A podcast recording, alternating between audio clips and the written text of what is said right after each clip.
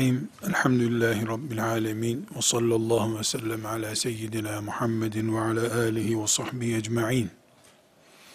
Hadis-i şerifleri anlamak, hadislerle Müslümanca bir hayat yaşamak için tarihimizin çok riskli bir dönemini oluşturan Emevi dönemine ait bilgimizin tazelenmiş olması gerektiğini söyleyerek bir başlangıç yaptık. Emevi dönemini incelemek zorundayız dediz. İlim açısından, tarih açısından değil. Konumuz tarih değil çünkü. Ama elimizdeki Kur'an'ımız, elimizdeki Bukhari'miz, hadis-i şeriflerimiz, e, neticede o dönemden süzülerek, incelenerek ancak anlaşılabilmektedir. Dolayısıyla o dönemde tartışmalı bir dönemdir. Bu tartışmalı dönemde ilmi ve alimi ele almak zorundayız dedik. Bu nedenle de Emevi döneminde ilim ve alim ne durumdaydı? E, dolayısıyla bugün bize nasıl taşındı ele alıyoruz. Buna başlarken de dedik ki Emevi devleti 90 seneye yakın bir zaman devam etmiş bir dönemin adıdır. Ama direkt Emevi diye başlamak yerine Osman İbni Affan radıyallahu anh'tan başlamak gerekir dedik.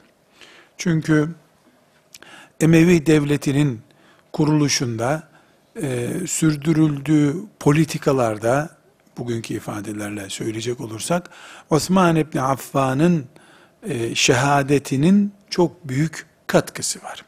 Bu sebeple Osman İbni Affan dönemi değerlendirmemiz oldu bir önceki derste. O dönemi değerlendirip anlamaya çalıştık. Ardından da Osman İbni Affan radıyallahu anh'ın şehadetiyle sonuçlanan son fitneyi konuşalım istiyoruz. Arkadaşlar bundan önce belki şimdiye kadar e, izlediğiniz derslerde onlarca kere tekrar etmişimdir. E, iki hakikati bilmemizde fayda var.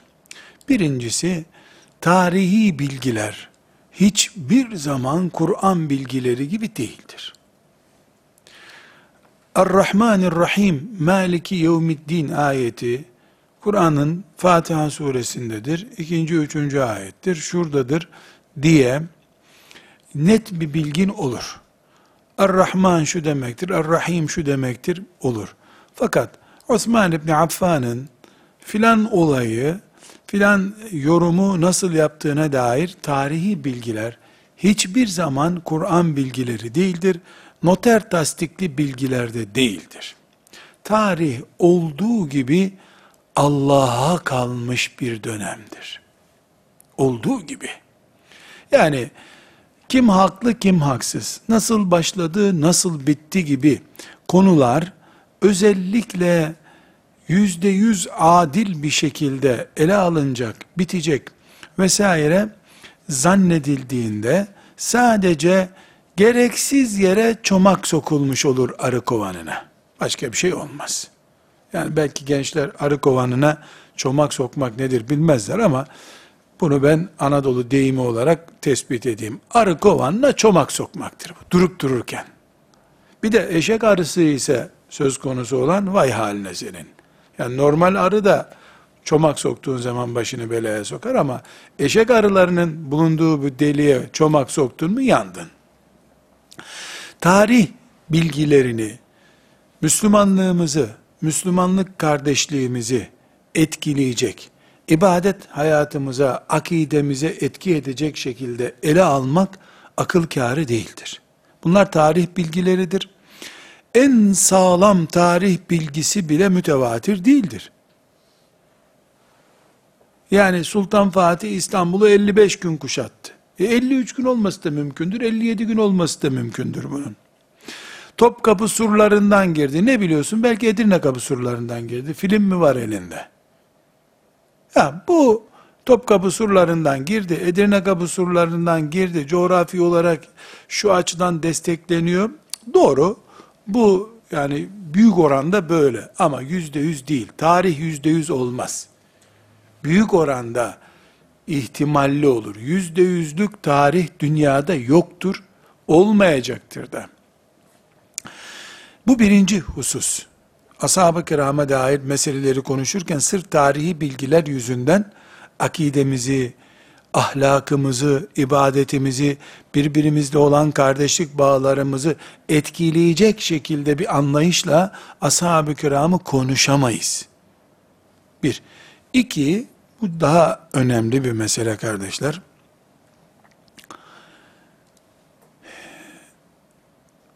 Bu mülk Allah'ındır. Celle Celaluhu. Tek bir karınca bile bu mülkte izinsiz, plansız, vakti gelmeden kıpırdayamaz. Tek bir karınca bile. İman ettiğimiz Allah böyle bir Allah'tır. Her şeyin kaderini yazmıştır. Yazdığı da yüzde yüz gerçekleşmektedir. Şöyle bir şey düşünemeyiz müminsek. Ne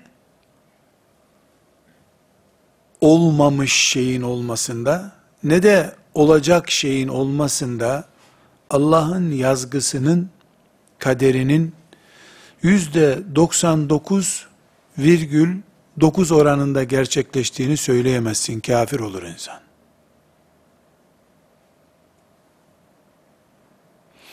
olmamış şeyleri olurken bu yüzde 99 onda 9 Allah'ın yazdığıydı. Yüzde 0 onda 1 oranında da kendiliğinden büyüdü olay. Diyemezsin. Tersini de diyemezsin. Bu tarafını da diyemezsin. Yüzde yüz Allah izin verdi de her şey oldu. Böyle iman ediyoruz.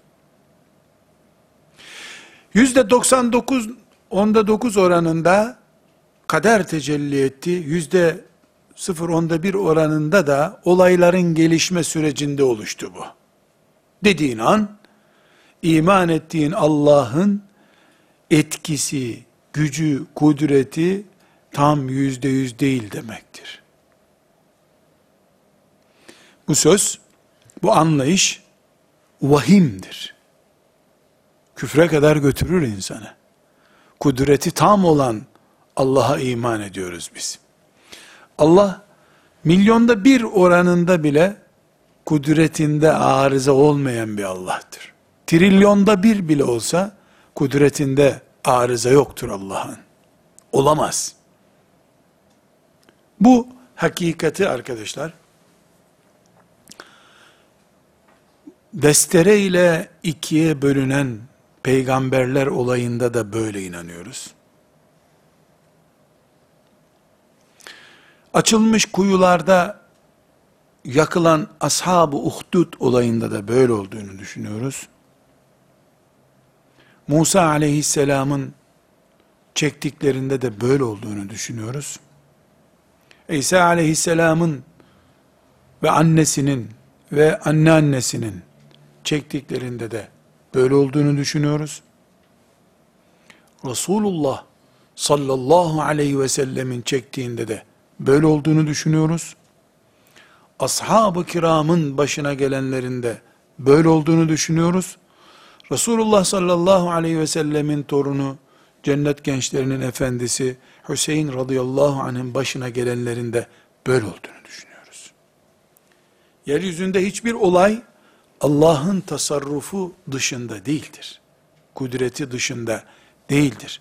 Milyarda bir oranında bile olsa böyle bir ihtimal yoktur, olamaz. Her şey Allah'ın mülkünde sadece anlaşılsın diye yaptığım bir benzetme olarak söylüyorum. Allah'ın gözü önündedir. Allah'ın gözü önünde ifadesi şüphesiz mecazi bir ifade olarak kullanıyorum. Allah'ın gözü önünde olmayan hiçbir şey yoktur. Karıncalar yok ki, pire yok ki, insan Allah'ın gözü önünde olmadan bir dakika olsun ayrılsın. Burada arkadaşlarım Osman İbni Affan'la ilgili başlayan ve ümmetimin takriben yüz küsür senesine hitap eden ama hala devam eden, hala devam eden, yükselerek hala devam eden bir fitneden söz edeceğiz. Bu sözlerimin neticesinde ortaya çıkan gerçek şudur. Yani Osman olayı çok büyük bir olay. Ee, onu belki anlamakta zorlanırız. Ben burada otururken sandalyemin ayağı kırıldı, düştüm. Ya bu sandalyeyi sakat koydular, provokasyondu, işte bilerek beni düşürmek istediler. Onlarca alternatif olabilir. Kasten konmuş olabilir, kırılmış olabilir, ben ağır geldim sandalyeye çekmedi olabilir, adi markaydı olabilir. Olmayacak ihtimal yok. Hangi seçeneği koyarsak koyalım, bu Allah'ın kaderinde vardı. Allah'ın gözü önünde oldu bitti bu. Dileseydi Allah, hiç sandalye olmadan da beni böyle tutardı. Yapmadığı iş midir Allah'ın? Allah'a zor mu bu? Düştüm bitti. E niye düşürdü Allah beni ben onun dinini anlatıyordum? Her şeyi biz bildikten sonra yanlış yerde duruyoruz. Kulluk yerinde durmuyoruz demektir o zaman. Bizim her şeyi gerekçeleriyle bilmemiz gerekmiyor. Bir, iki, dünya, bu sözümün altını çizebilirsiniz arkadaşlar. Bedeli ağır ve kalın kalemle yazılması gereken bir söz söylüyorum. Dünya, camiye gidip namaz kılma, eve gelip teheccüde kalkmak, sabahleyin de sahura kalkıp, mükemmel oruç tutup, Müslümanlık yaşama yeri değildir. Dünya kulluk imtihanından geçme yeridir. Kulluk imtihanında cami, teheccüd, sabah namazı, oruç tutmak, Kur'an okumak, yüzde kaça tekabül eder? Peygamber aleyhisselamın hayatında mesela. Peygamber aleyhisselam efendimizin hayatında yüzde kaç bunlar? Dünya camide namaz kılmakla bitecek bir müminlik imtihanının yapıldığı yer değildir. Dünya kulluk sınavından geçme yeridir. Kulluk sınavı bin bir imtihandan bir imanla sıyrılıp gitme yeridir. Kulluk sınavı buna diyoruz biz. Dolayısıyla en başta Allah'ın en mükerrem kulları olan peygamberler aleyhimusselam başta olmak üzere ondan sonra ashab-ı kiram rıdvanullahi aleyhim cemiyen ondan sonra Allah'ın veli kulları hepsi ağırlıkları kadar kulluk sınavıyla bu dünyadan gittiler. Camiye namaz kılmaya gidip oradan da evine gidip eşiyle bir cüz Kur'an okuyup yatmak o ideal olandır. Arzu edilendir. Ama onu yapmayı Allah 3-5 kulundan başkasına nasip etmedi. Onları da nihayetinde başka başka imtihanlarla imtihan etti Rabbimiz. Dünya kulluk imtihanı için bulunduğumuz yerdir. Bu kulluk imtihanını izlediğimiz zaman sadece bir imtihan olsun diye bir yerde dere kenarında banyo yaparken elbisesini çalıp giden kargayı Allah gönderdi de Musa'yı çıplak bıraktı orada.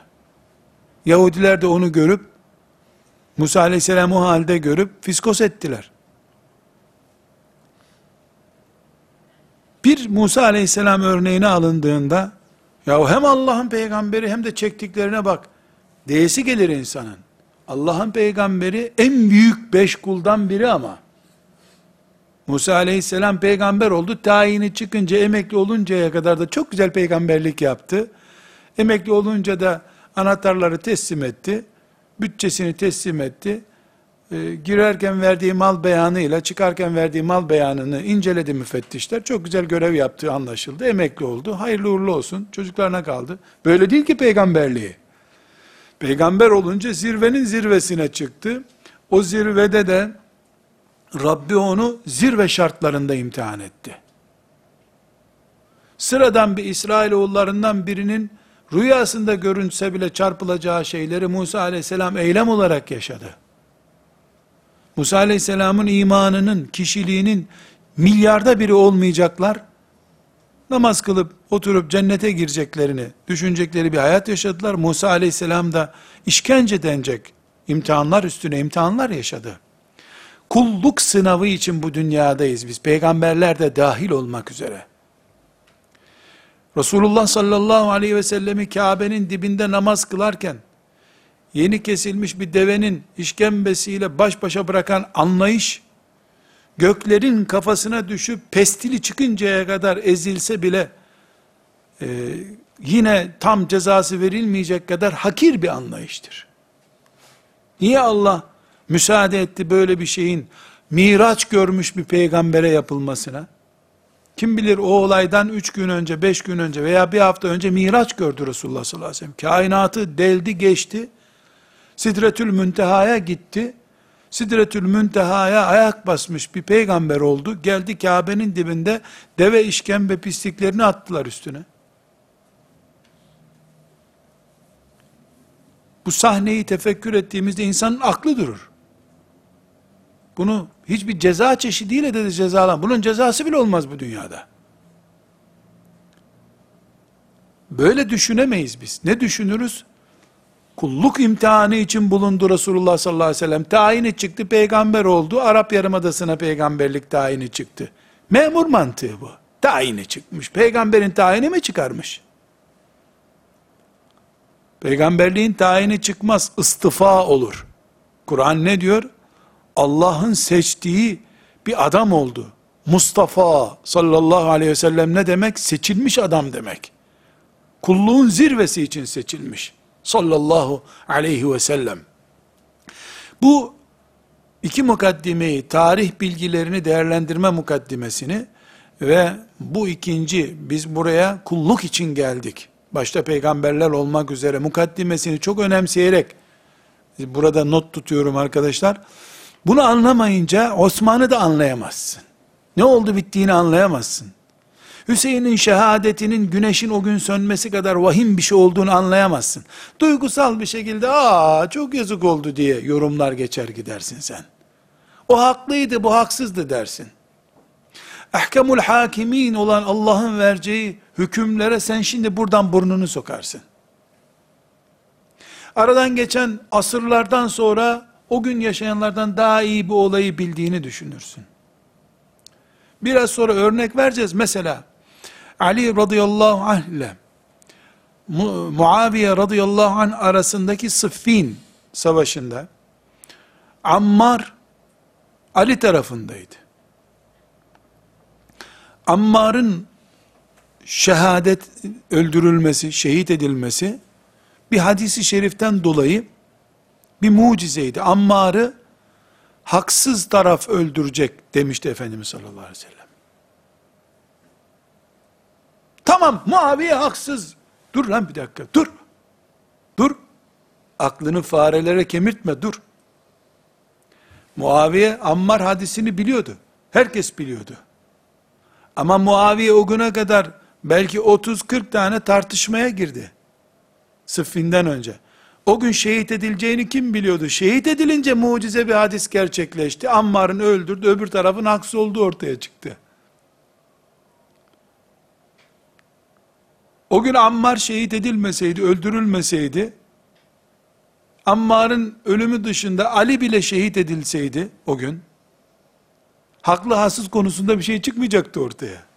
Ammar'ın durduğu taraf demiyor ki öldürüldüğünde Ammar'ı öldüren taraf diyor hadis-i şerif. Radıyallahu anh. Şimdi bir olayı değerlendirirken asırlar sonra gelmişsin, filmini izlemişsin, dizi film izlemişsin bu konuda, bol kepçeden konuşuyorsun. O gün bu olayı anlamıyorsun ki Ammar şehit olmadan bir şey çıkmıyor ki ortaya. Ammar'ı öldüren haksız taraftır diyor. E Ammar o güne kadar 30-40 kişiyle tartıştı belki. Ammar'ın ölümüyle ilgili vaka Sonradan ortaya, sonradan paket açılınca haklı haksız ortaya çıktı. İş işten geçmiş oldu. Bilhassa ashab-ı kiramı irdelerken, Selahaddin Eyyubi konuşurken, Sultan Fatih'i konuşurken biraz daha rahattır insan. Yine adil olmak, yine mümince konuşmak gerekir. Nerede olursa olsun. Kafirlere bile adil konuşun Allah buyuruyor. Kafirliği ayrı bir konu onun. Adalet gerekiyorsa kafire de adil davranın. Allah'ın emri budur. Ama bir mümin ashab-ı kiram hakkında konuşurken haddini bilerek konuşmalı ve unutmamalı. Osman radıyallahu anh cennet adamıdır. Şehadeti ise ümmetin bugün hala devam eden sökülme ve dökülme nedenlerinden biri olmuştur. Bir hadisi şerifi hepimiz çok iyi hatırlıyoruzdur. Defalarca kullandık. Hani Efendimiz sallallahu aleyhi ve sellem oturuyor ve ayakları uzanmış bir vaziyette ee, ve dizine kadar da eteği gelmiş. Yani dizleri görünüyor vaziyette. Ebu Bekir radıyallahu anh ve Ömer bir sebeple yanına geliyorlar. Hiç pozisyonunu bozmuyor. Osman bir nedenle içeri girmek istiyor. Bekletin onu buyuruyor Efendimiz sallallahu aleyhi ve sellem. Ayağını düzeltiyor. Dizini kapatıyor. Normal bir kendinden büyük biri gelecekmiş gibi toparlandıktan sonra gelsin diyor. Bu sahneyi izleyen Ayşe annemizin dikkatini çekiyor. Ya Resulallah diyor. Ebu Bekir Ömer'i çok seviyorsun. Ee, onlara göstermediğin saygıyı Osman'a gösterdin diyor. Farklı muamele yaptın Osman'a diyor. Ayşe diyor. Bir insan ki gökte melekler ondan utanıyor, bizim de ona saygı göstermemiz lazım diyor. Böyle bir Osman, adamsa yani adamlık diye bir kavram kullanacaksa Osman böyle bir adam. Göklerde saygınlığı var yaşarken henüz. Ama Rabbimizin kaderinde Osman'ı binbir çilenin içinde yoğurmak var. Niye? Musa'yı niye yoğurduysa, Nuh'u niye yoğurduysa, aleyhisselam, İbrahim'i ateşe niye attırdıysa, hem Halilullah, hem de ateşe attırdı.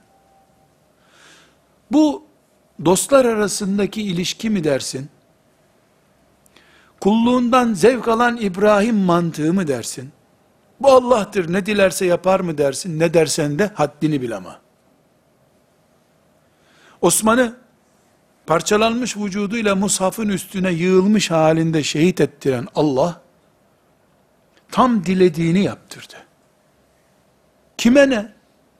Osman onun kulu. Osman'ın şikayeti yok. Osman'ın bir şikayeti yok bundan. Kim itiraz edebilir ki? Osman razı, Rabbi razı, kullar asi. Bu sebeple mümin olarak biz haddimizi bildiğimiz bir noktada durmamız gerekiyor. Kuluz biz. Kendi üzerimizde tasarruf kabiliyetimiz yok. Nasıl Allah'ın en temiz kulları, en mübarek kulları üzerinde tasarruf cüreti gösterebiliriz. Velev ki yorum olarak olsun. Bizim üzerimize düşen elimizdeki sağlam bilgilerle ne kadar en sağlam bilgisi hangisi olayı anlamak ve ve Allah'ın bunca dersi bizim için yaptırdığını, bize ders bıraktırdığını unutmamak. Osman radıyallahu anh'ın şehadeti ve sonraki fitneler bitti mi dünyada sanki? Hala Müslüman olduğunu söyleyen insanlar Osman'a yaptıklarını e, eziyetçilerin, cefacıların, asilerin Osman'a yaptığını bir Müslümana yapabiliyorlar. Ders alınmadıktan sonra tarih çöplüktür. Ders alınmış tarih değerli bir ilimdir. Ve benim aciz kanaatim, kendi kanaatimdir.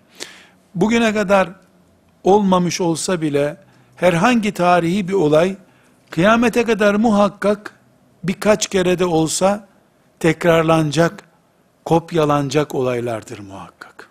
Belki ümmeti Muhammed'in Osman'ı yoktur. Ama Medine'de bir Allah dostu harem-i şerifte Kur'an okurken öldürülmesi her an beklenebilir. Osman da harem-i şerife 200 metre mesafede şehit edildi. Osman'ın şehit edildiği yerler şu anda harem-i şerife dahil oldu. Namaz kılınıyor orada. Yani orada bir Müslüman namaz kıldırırken öldürülebilir. Tarih tekerrür içindir. Çünkü tarih insan üzerinde yaşanıyor. İnsan da hep böyle birinin çocuğu olarak doğduğu gibi, dedesine benzediği gibi, amcasına benzediği gibi, tarihte insan üzerinden doğup doğup büyüyor sürekli. Çocuk amcasına benzer, filan yerdeki olay da filan yerdeki olaya benzer.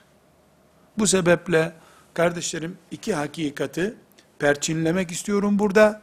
Zira bir üniversitede ders yapmıyoruz biz. Yani siz imtihana gireceksiniz. Ben de maaşımı helal ettirmek için bu dersi anlatmam lazım diye bir ders yapmıyoruz.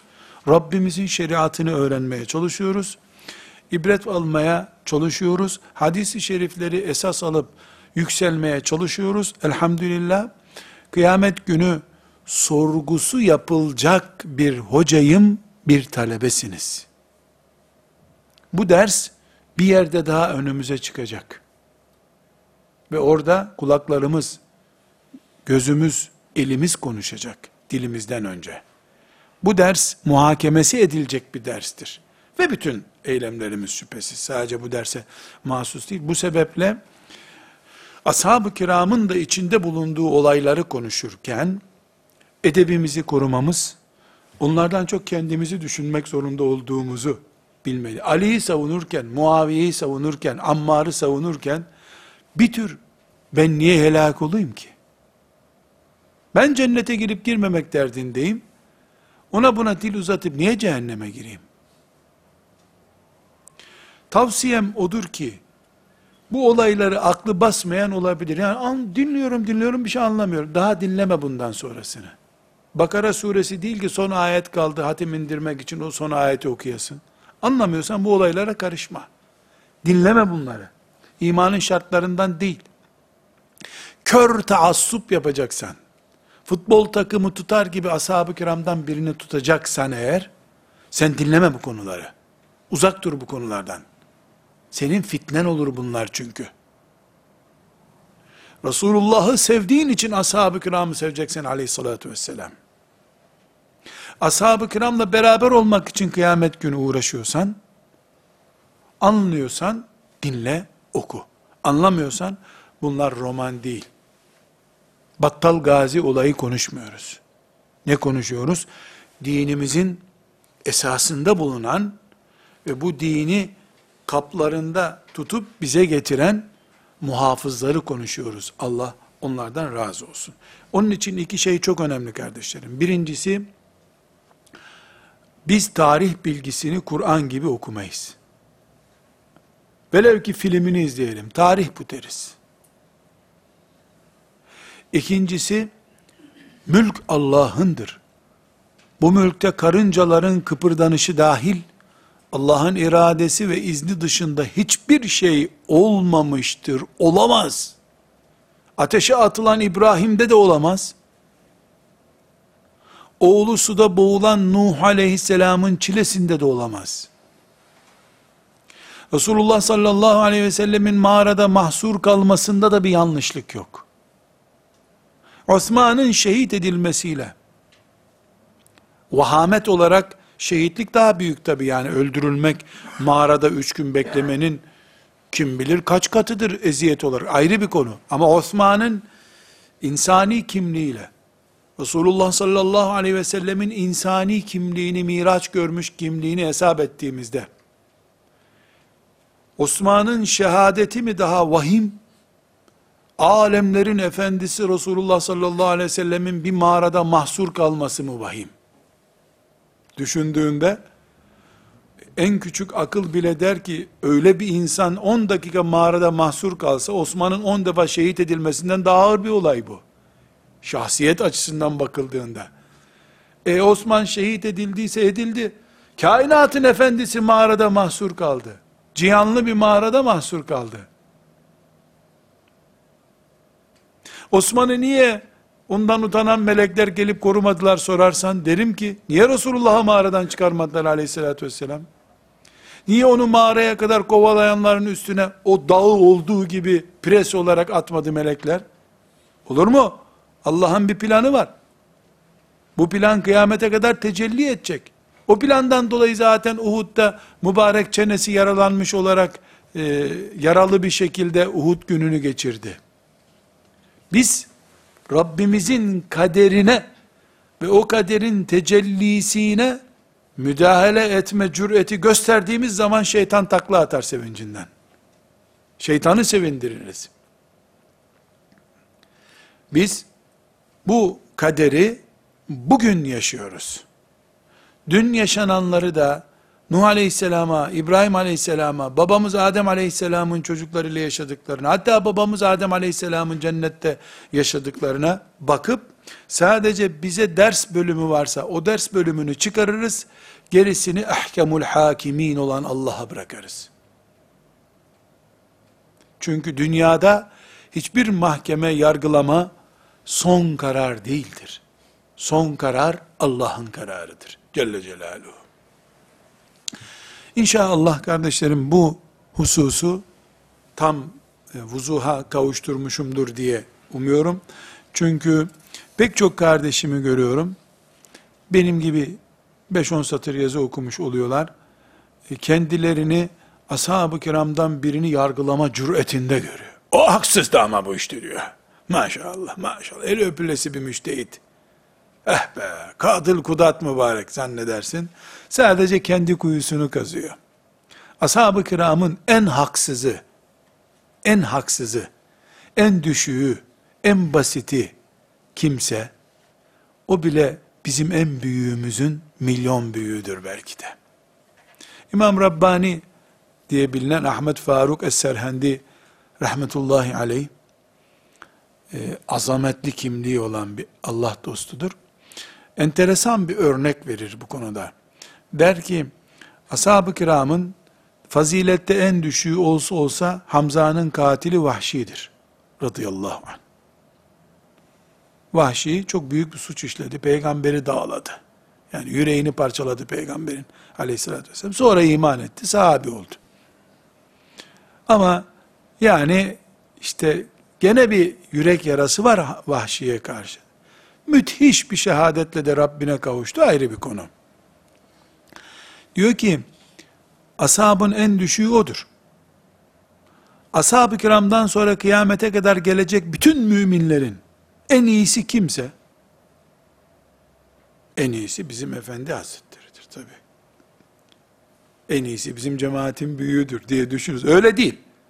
Yani Allah katında en iyisi kimse. Kim ise bu? Vahşi'nin radıyallahu anh atının altında nal bile olamaz diyor. Çünkü sahabilik erişilebilir bir mevki değildir. Sahabi olmayı Allah ona nasip etti, bitti. Sen onun atının altında, atının ayağının dibinde nal bile olamazsın bir daha. Ha amel olarak ondan güzel işler yaparsın. Ayrı bir mesele. Sahabilik tartışılabilir bir konu değildir. Yok Dengi yok, muadili yok, bir dahası olacak yok bu kainatta. Bir daha olmayacak. İnşallah cennet sahabileri olacağız biz. Cennette Resulullah sallallahu aleyhi ve sellem'i görüp sahabi olacağız. İnşallah. Onlar iki kere olmuş olduğu için gene önümüze geçecekler. Hem bu dünyada oldular, hem cennette olacaklar. Bu sebeple hararetle tavsiye ediyorum. Bir ağabey olarak genç kardeşlerime tavsiye ediyorum. Yani 50 kere Ağrı Dağı'ndan aşağı atlamaya razı olsunlar, bir sahabiye dil uzatmaya razı olmasınlar. Hakemlik yapmasınlar. İpsiz sapsız konuşmalara aldanıp, kendilerini ashab-ı kiramın filancası hakkında konuşmaya cüretkar görmesinler. Hayatlarından bereketi kaybederler. Çünkü herkes internet ve klavye üzerinden, Facebook üzerinden mücahit oldu allame oldu. Klavye allameleri olduk hepimiz. Bari ashab-ı kiramı bu işten uzak tutalım. Kıyamete kadar Allah onları şerefli tutmak istiyor. Onca olup biten şeye rağmen şerefli tutmak istiyor. Onların şerefine maazallah dil uzatmak bile bile intihar etmektir. İnşallah anlaşılmıştır bu meselemiz. Çünkü hassas meseleleri konuşuyoruz. Bu ikazı yapmamda bir kardeşim benim yüzümden bataklığa düşer diye çekiniyorum kardeşlerim. Şimdi dedik ki Emevi devletinin kurulmasında Osman İbni Affan radıyallahu anh'ın üçüncü halife şehadeti var. Bu şehadet nereden kaynaklandı? Bir önceki dersimizde Osman radıyallahu anh'ın dönemindeki e, İslam toplumunun e, tablosunu ortaya koymaya çalışmıştık. Demiştik ki ashab-ı kiramın büyükleri şehit oldular. E, geriye kalan genç sahabiler onların himmetini gösteremediler. Göstermeleri de mümkün. Kimse Ebu Bekir olamıyor çünkü. Kimse Ömer olamıyor. Abdurrahman İbni Avf olacak insan nerede bu dünyada? Yani herkesin işte yaşlılık dönemi oldu, öldüler, şehit oldular. Veyahut da işte bir işe karışamayacak kadar pirifani hale geldiler. Osman radıyallahu anh genç sahabilerle ve yeni Müslüman olmuş karma bir toplumla karşı karşıya kaldı. Eğitim açısından vesaire tahlilini yapmıştık o toplumun. Bir sürü dedikodunun, fitne fesadın karıştığı, e, zihinlerin bulandığı dönem oldu. Osman İbni Affan radıyallahu anh iki kızıyla Resulullah sallallahu aleyhi ve sellemin farklı zamanlarda iki kızıyla evlenmiş, iki kere Resulullah'a damat olmuş birisidir. E, buna rağmen sahabi oldu, ilk Müslümanlardan olduğunu herkes bildiği halde Ebu Bekir radıyallahu anh mümin olunca Ebu Bekir'in e, teklifiyle daha sonra Müslüman olanlardan biridir. Osman radıyallahu anh yani e, Darül Erkam'ın adamlarından. İlk kırkta İslam'da elhamdülillah radıyallahu anhum cemiyen. E, fakat e, toplum karma bir toplum. Osman'ın geçmişini bilmeyen bir toplum. Osman radıyallahu anh'ın da e, getirdiği devlet politikası e, idrak edilememiş bir politika olunca ciddi bir şekilde Osman radıyallahu anh hakkında şaialar çıkardılar. Kur'an-ı Kerim şaia ile hareket etmeyen, dedikodu ile hareket etmeyi şiddetle nehyettiği halde dedik ki toplum Kur'an terbiyesinden henüz nasibini almamış bir toplum ama. Yeni Müslümanlar, kitleler halinde Müslümanlar oluşuyor. Fakat e, bunlar İslam'ı, Allah'ın şeriatını e, ashab-ı kiramın öğrendiği gibi öğrenememişler. Eğitmeye fırsat verecek bir zaman yok, yer yok, zemin yok vesaire. E, Osman radıyallahu anh hakkında e, Medine'ye ulaşan bir dedikodu furyası çıktı. E, bunlar e, bir kısmı Osman radıyallahu anh'ın e, uyguladığı ki 12 sene dedik ki 12 sene devletin başında kaldı Osman ve e, her gün değişim denebilecek bir karar vermesi gerekti Osman'ın. Ömer radıyallahu anh'ın idare ettiği devlet İran sınırına dayanmıştı. İran dahildi. Osman radıyallahu anh Horasan sınırına ulaştı. Afrika büyüdü. Bir önceki derste zikrettiğim gibi Endülüs planları yapılmaya başlandı. Bayağı bir büyük e, devlet var. E, çok kalabalık, mozaik bir toplum var. Yani Arabı var, Acemi var, e, Rumu var, işte vesaire. Yani bir yığın e, halk kitlesi var. Eğitim için zaman yetişmiyor. Medine'de e, Osman radıyallahu anh'ın bu e, devlet politikaları her ne kadar ashab-ı kiramla istişare ile yürütülüyor olsa da e, ikna edecek veyahut da cevap olarak tatmin edecek düzeyde bir tartışma zemini de olmamış. Çünkü mesela şöyle düşününüz arkadaşlar. E, mesela Basra, Küfe, e, bu, bu şehirler Basra'da, Küfe'de e, İslam şehirleri o zaman. Mısır'da Kahire, Fustat, İslam şehirleri. Şam büyük bir İslam şehri. Mesela Mısır'da e, bir olay oluyor. Bir dedikodu yürüyor. İşte biraz sonra örneklerini vereceğim. E, Medine'de Osman şöyle yaptı diye bir münafık dedikodu çıkarıyor. E, yapılacak iş nedir? Olayı incelemektir. Ne yapılıyor? Bir heyet Medine'ye gönderiliyor. Böyle mi diye. Mısır'dan Medine'ye nasıl gidiliyor sizce? Ne kadar zamanda ulaşılıyor? Medine'de geliniyor, iki gün olay öğreniliyor, geri dönülüyor ne kadar zaman? En asgari bir haftada gidiyor, bir haftada geri geliyor. 15 gün bir toplumun kaynaşması için yeterli bir süre ama. Böyle değilmiş arkadaşlar. Yalanmış bu diye geri geliyor haberci. Ama o arada öldürülen öldürülüyor, fitne kök salmış oluyor. Geri geldiğinde öyle değilmiş canım diye geri geldiğinde ondan daha beter bir fitneyle karşılaşıyor Fustat'ta. 20 günde Basra'ya gidiliyor. Basra'dan geri geliniyor, cevap alınıyor, bir daha gidiliyor, yeni bir fitne çıkmış oluyor. Biraz önce dedim ki Allah, gözü önünde her şeyi ceryan ettirdi.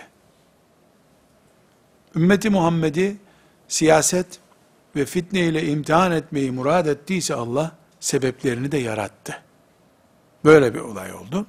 Osman radıyallahu anh'ın 12 senelik hilafetinin ilk 5 senesi muhteşem yıllardı. Muhteşem ama. Ömer'in o büyük e, açılım politikaları aynen uygulandı. 5. seneden sonra e, epey bir sorunlar oluştu. Osman radıyallahu anh'ın şehadeti dış güçlerin işi değildir. Bunu not edebilirsiniz arkadaşlar. Ömer radıyallahu anh'ın şehadeti dış güçlerin işidir. Osman radıyallahu anh'ın şehadeti ise dış güç, güçlerin güdümüne girmiş iç güçlerin işidir.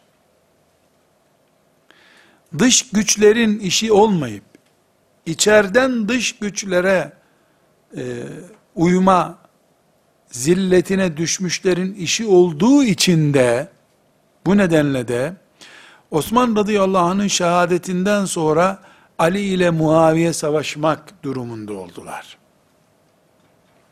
Bir iç fitne olduğu için sonunda iki Müslüman grubun savaşması gibi bir sonuç ortaya çıkardı.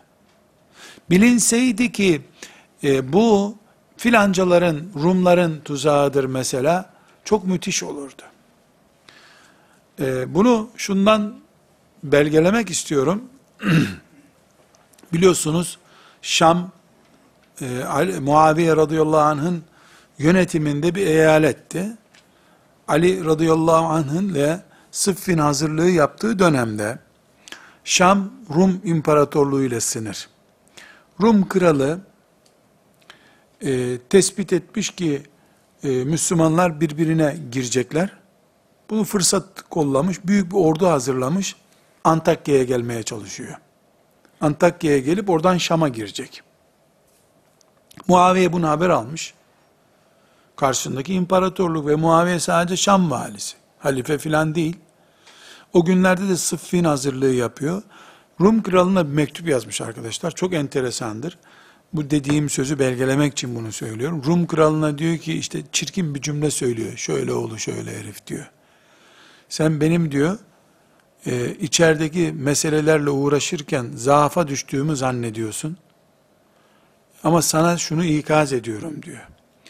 Allah'a yemin ederim ki bir adım daha ilerlersen bize doğru amcamın oğluyla anlaşırım. İkimiz birleşiriz. Seni Konstantiniye'nin içinde boğuncaya kadar kovalarım seni diyor. Sakın yerinden kıpırdama diyor. Aynen böyle bir ifadeyle yazıyor. Yani amcamın oğlu dediği kim? Ali radıyallahu anh. Demek ki e, Muaviye savaştı vesaire neden? Bir iç sorun görüyordu bunu. İç sıkıntı görüyordu. İçeride halledilmesi gereken bir olay görüyordu. Kazara Osman'ın katliamında yani Osman'ın katledilmesinde bir dış güç parmağı hissetseydi amcamın oğluyla birleşir seni boğarız Konstantiniye'de ifadesinde dış güce karşı hiçbir taviz olmayacağını kafasında gösteriyor. Allah hepsinden razı olsun. Şimdi her halükarda arkadaşlar Osman radıyallahu anh'ın şehadeti, şehit edilmesi içerideki çetelerin işidir. Bu çeteler kendilerini çok onların açısından ve olayı kuş bakışı değil lokal görmek durumunda olanlar açısından makul nedenlere dayandırdılar. Yani Osman öldürülmeyi hak etmiştir. Deyim yerindeyse Ali için de aynı şey geçerli radıyallahu anh. Allah rızası için Resulullah'ın damadını öldürdüler. Ama Allah rızası için. İslam'ı kurtarmak için. İslam'a şeref kazandırmak için. Melun herifler. Ve işin acı tarafı da zaten bunun Allah için yapılıyor olmasıdır. Şimdi de namaz kılan Müslümanların üzerine bomba atan insanlar, kendilerinin de Müslüman olduklarını söyledikleri halde Allah rızası için yapıyorlar bunu. Hiç kimse şeytanın rızası için bir iş yapmıyor güya. Hep yapan Allah rızası için yapıyor. Ama ahirette dedik ki ahkemul hakimin olan Allah'ın huzuruna çıkılacak ve kimin neyi ne için yaptığı için ortaya çıkacak. Burada arkadaşlar Osman radıyallahu anh'ın şehit edilmesine sebep olan çete bir 300 kişi kadar Medine'yi işgal ettiler. Daha çok Mısır'daki Fustat şehrinden gelmiş çeteler bunlar. Medine'den de kendilerine erbap buldular. Basra'dan, Kufe'den onları destekleyen oldu. Ee, Ashab-ı kiramın çok büyük bölümünün, hemen hemen tamamına yakın bölümünün, hacca gittiği bir zamanda Medine'nin delikanlılarından ve ashab-ı kiramdan e, sıyrıldığı bir zamana rastlattılar. Medine'yi bir tür boş buldular. Bu boş zamanda Medine'de Ömer e, Osman radıyallahu anh'ın e, evini kuşattılar.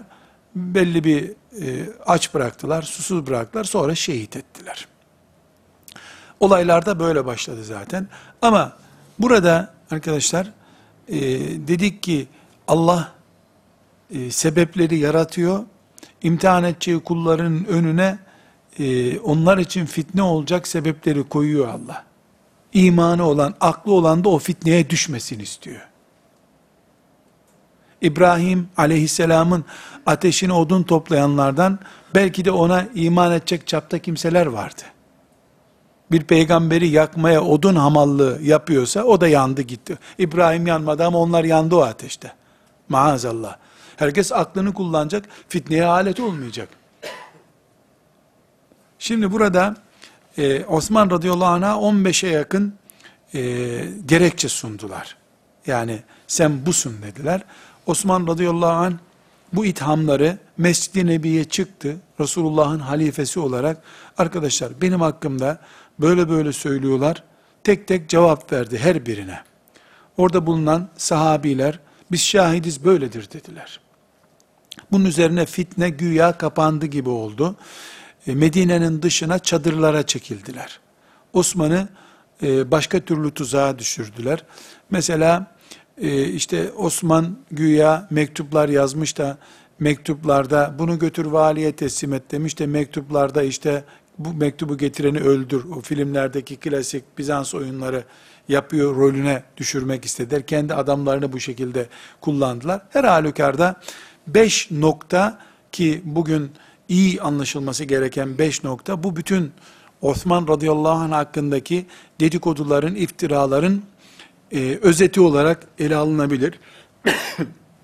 Esasen 15 maddedir bunlar ama tekrarlardan ve e, anlaşılmasına ihtiyaç olmayacak konulardan sırayıyorum. Birincisi Osman radıyallahu anh Bedir gazvesine katılmadı.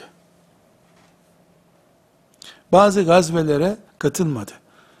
Ee, yani halife olmadan önce Osman radıyallahu anh'ın diyelim ki Müslüman olduğu günden itibaren e, bütün hayatında onlara göre ayıplı sayılacak. Bedir'e katılmamış adam ya. Bedir'e katılmamış adam. Resulullah'ı Bedir'de yalnız bıraktı. Slogan böyle mesela. Resulullah'ı Bedir'de yalnız bıraktı. Halbuki ashabın büyükleri çok iyi biliyorlardı ki Efendimiz sallallahu aleyhi ve sellem'in kızı Rukayye radıyallahu anha Osman'ın hanımıydı ve can çekişiyordu. Efendimiz sen Rukiye'ye bak diye Medine'de görevlendirdi onu. Efendimizin kızını beklemek için Medine'de kaldı. Bedir'e gitmedi. Bunu ashab-ı kiramın büyükleri biliyorlardı. Ama genç sahabiler bilmiyorlardı. Bu fiskosçular e, Resulullah'ı Bedir'de yalnız bırakan adam şimdi başımızda halife dediler. Vay be Resulullah'ı Bedir'de yalnız bırakan adam mı bizi idare edecek diye hemen klavyeden, Facebook'tan mesajlar yayınlandı. O zamanında Facebook'u vardı arkadaşlar. Facebook o zaman fiskostu. Şimdi Facebook kos oldu. Bir şey değişmedi. Vay be Bedir'de Resulullah'ı yalnız bırak şimdi bizi cihada gönder ha deyiverdiler. E, bu olayın aslını bilmeyenler de ya Osman hakikaten nasıl sen Resulullah'ı yalnız bıraktın? Bedir'e gitmedin. Belki de dediler yüzüne. Osman gibi bir adam da ya arkadaşlar biz de Resulullah'ın kızını bekliyorduk Medine'de. Diyecek bir adam değil. Çünkü Fiskos'a cevap vermek, Facebook'tan cevap vermek de o düzeye düşmektir zaten. O düzeye düşmedi Osman radıyallahu anh. Ama öbürleri bunu kullandılar. Cihat kaçkını dediler. Bedir'den kaçmış adam dediler. Zaten o bir dedikodu yapıyor Mısır'da. Sen cevap verene kadar Bedir olup bitiyor. Her şey bitiyor zaten. Dedikodu çıktı da sonra kapandı olmadı bu kainatta iş. Çıkan her dedikodu kaldı. Her dedikodu kaldı. Vay haline kıyamet günü dedikodu çıkarıp müminleri üzenlere diyeriz. İkincisi, Osman radıyallahu anh zengin bir insandı arkadaşlar. Ömer radıyallahu anh gibi günlük rızkıyla geçinen bir tip değildi. En çetin savaşı Resulullah sallallahu aleyhi ve sellemin Tebuk gazvesidir. Orduyu tek başına donattı o zaman. Da Efendimiz sallallahu aleyhi ve sellem ne buyurdu meşhur hadis-i şerifi biliyorsunuz. Bundan sonra Osman'a meşakkat yok buyurdu. Bitti. Çünkü bir ordu donatan adam. Şöyle diyelim, zengin bir tip Osman. Devleti idaresi de zengin mantıklı. Mesela Ömer radıyallahu anh'ın siyasetini şöyle algılayabiliriz. Asgari ücret üzerinden her şeyi hesaplıyor. Valiye de asgari ücret veriyor, işçiye de asgari ücret veriyor. Ömer kafası böyle bir kafa. İnşallah Rabbim müyesser kılarsa Ömer Müslümanlığı isimli kitabımda bunları satır satır izah edeceğim yani. Kendi de asgari ücretle geçiniyor. Valiye de asgari ücret veriyor. İşçi de aynı ücreti alıyor. Asgari ücretle yaşıyor. Ömer böyle bir adam. Osman ise valiye farklı maaş vermeyi düşünen bir tip. Dolayısıyla Medine'de onun koruması mesela 10 dinar alıyor. Ama filan yerin valisine 10 bin dinar veriyor. Ömer'den Osman'a geçerken, misal olarak bunları söylüyorum, Ömer'den Osman'a geçerken böyle büyük bir politika değişikliği maliyede göze çarptı. Bunu gündeme getirenler, e, tuttular, Osman için çarçur ediyor parayı dediler. Parayı çarçur ediyor dediler. Dolayısıyla Osman'ın mali politikalarını bir tür yolsuzluk gibi değerlendirdiler. Burada e, tabi şunu söylemiyorlar. Osman şu kadar devlet teslim almış bir devlet başkanı. Teslim aldığı devletlerden devraldığı yönetimde insanlar görev yapıyorlardı, çuvalla maaş alıyorlardı. Şimdi asgari ücrete talip olun dememeyi uygun buldu. Hırsızlık yapmasınlar diye onlara güçlü paralar verdi. Yani bunun Osman'ın devraldığı devlet mantığıyla Ebu Bekir'in idare ettiği devlet arasında fark olduğunu, Osman'ın bu açılımı yapmazsa devlet bütçesini kendi yöneticilerinden koruyamayacağını, tabi kafa düşünme kafası değil, kafa fitne kafası. Osman'ın tenkit edildiği ikinci nokta da mali politikalarıdır. Üçüncü tenkit edildiği nokta Osman'ın çok fazla akrabasını görevlendirmesidir. Üst kademelerde akrabasına çok fazla görev verdi. Ee, bunu da herkes çok iyi biliyor ki Osman sıkıştıkça Medine'de kendi akrabasına daha çok güvenmek zorunda kaldı. Çünkü ashab-ı kiramın büyükleri kullanacağı kimseler yok. Kendi akrabasından kimseleri akrabalık kozunu kullanarak beni aldatmazlar diye düşündü. Bu sorun arkadaşlar bir dersimiz vardır bir oda dolusu adam diye. Ömer radıyallahu anh da bir oda dolusu adam bulsam da Ebu Ubeyde İbnül Cerrah gibi dinime hizmet etsem diye gayret. Adam kıtlığı Ömer zamanında da vardı. Osman zamanında da adam kıtlığı vardı. Ve ama e, bir kere dedi mi gözü döndü mü bir insanın niye kendi akraba ya benim akrabamsa Müslüman değil mi bu niye yönetici olmasın ki? Akrabalarından da işin hakikati incelendiğinde Osman'ın radıyallahu anh bu hassasiyetini suistimal edenler oldu. Osman'ın yaralanmasına sebep oldular. Onları görevden aldı, bir daha başkasını getirdi. Kıymet bilmediler. Bir tek Muaviye radıyallahu anh onun akrabasıdır. Zaten Ömer onu görevlendirmişti. O görevini devam ettirdi. Yüzde yüz vefalı bir şekilde ve iyi hizmetler yaparak Osman'ın döneminde görev aldı. Üçüncü noktada budur. Dördüncü Osman'ın tenkit edildiği noktalar arkadaşlar, e, Osman ciddi bir şekilde büyük iştihatlar yaptı. Bu iştihatlar Osman'a bir fitne nedeni oldu. Önceki derslerde zikretmiştim. Mesela Osman radıyallahu an kendi döneminde Kur'an'ı çoğalttı. Musaf, yedi tane musaf yaptırdı. Ashab-ı kiramın elinde de kendilerinin topladığı yarım yamalak diyeceğimiz, yani bir suresi eksik bir suresi başka yere konmuş, musaf notları vardı. Emretti bunlar yakılacak dedi, yaktırdı onları. Bu Mısır'a, Basra'ya, e, Küfe'ye musafları yaktırıyor Osman. Hain. Kendi kendine musaf yazdırdı diye ulaştırıldı.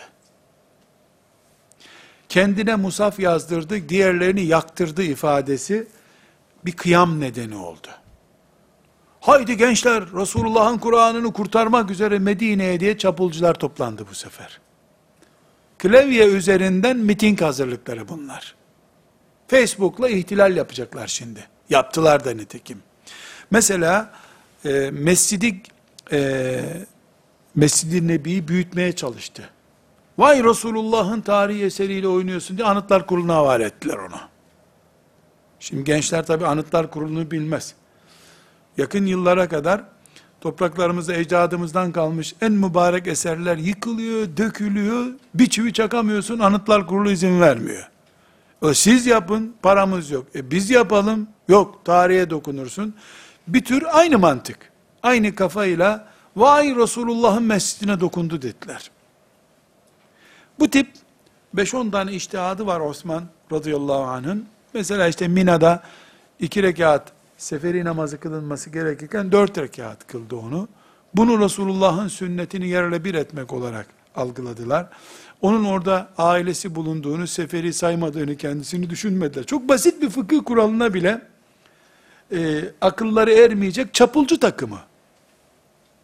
İhtilalleri kafalı adamlar planlar, çapulcular uygular. Çünkü ihtilal katliamdır. Akıllı adamlar ellerini kana bulaştırmazlar, sonra keyif süremezler çünkü.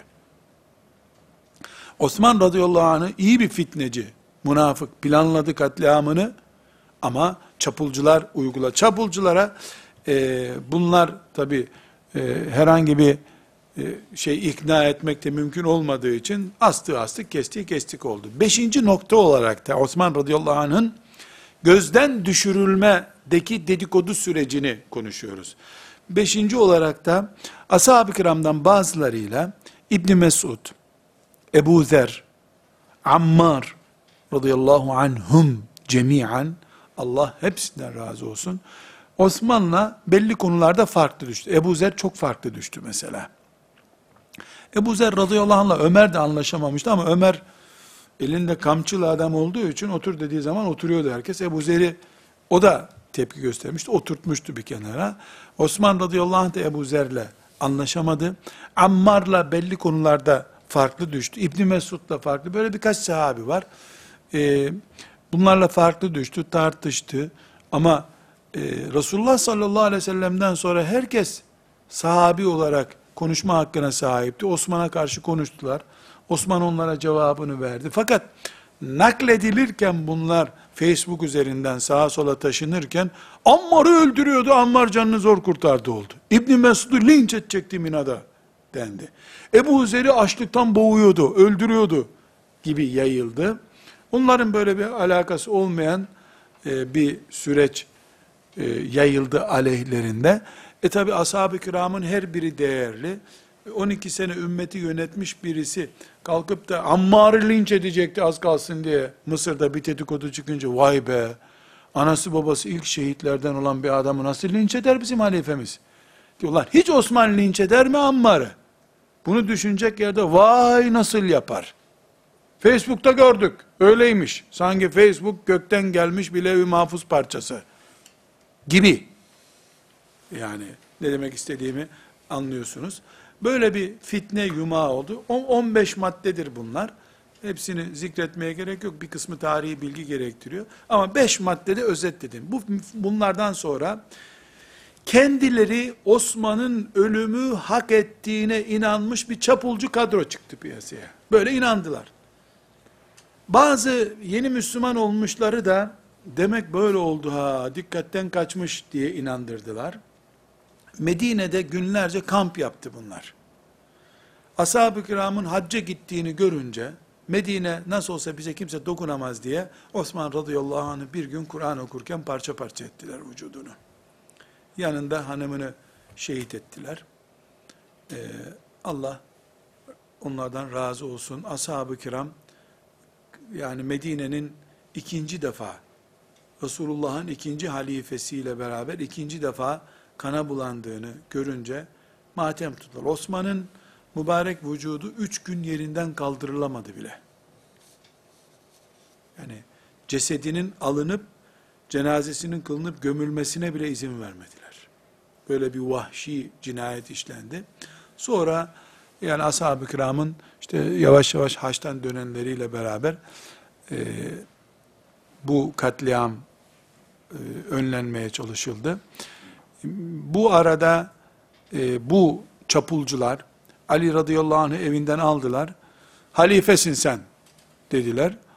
O da halife zaten e, Osman seçilirken Ali de hazır, halife adayıydı. O da hazırdı. Ömer'in bıraktığı listede vardı. Yani ümmetin kanı daha fazla akmasın diye tamam dedi Ali. Ee, Ali'ye zaten hiç kimse itiraz etmediği için bütün Müslümanlar Ali halifemizdir diye kabul ettiler. Ama Ali'yi o pozisyona hilafete getirenler Osman'ı öldürenlerdi.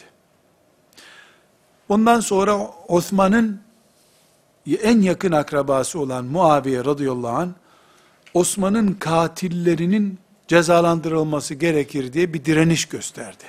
Bu direniş Emevi devletinin kuruluşudur.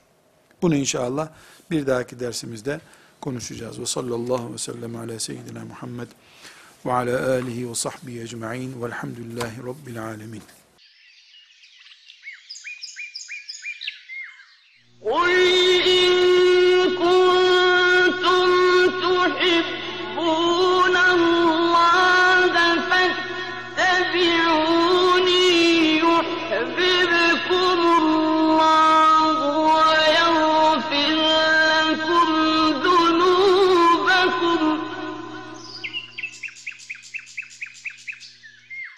والله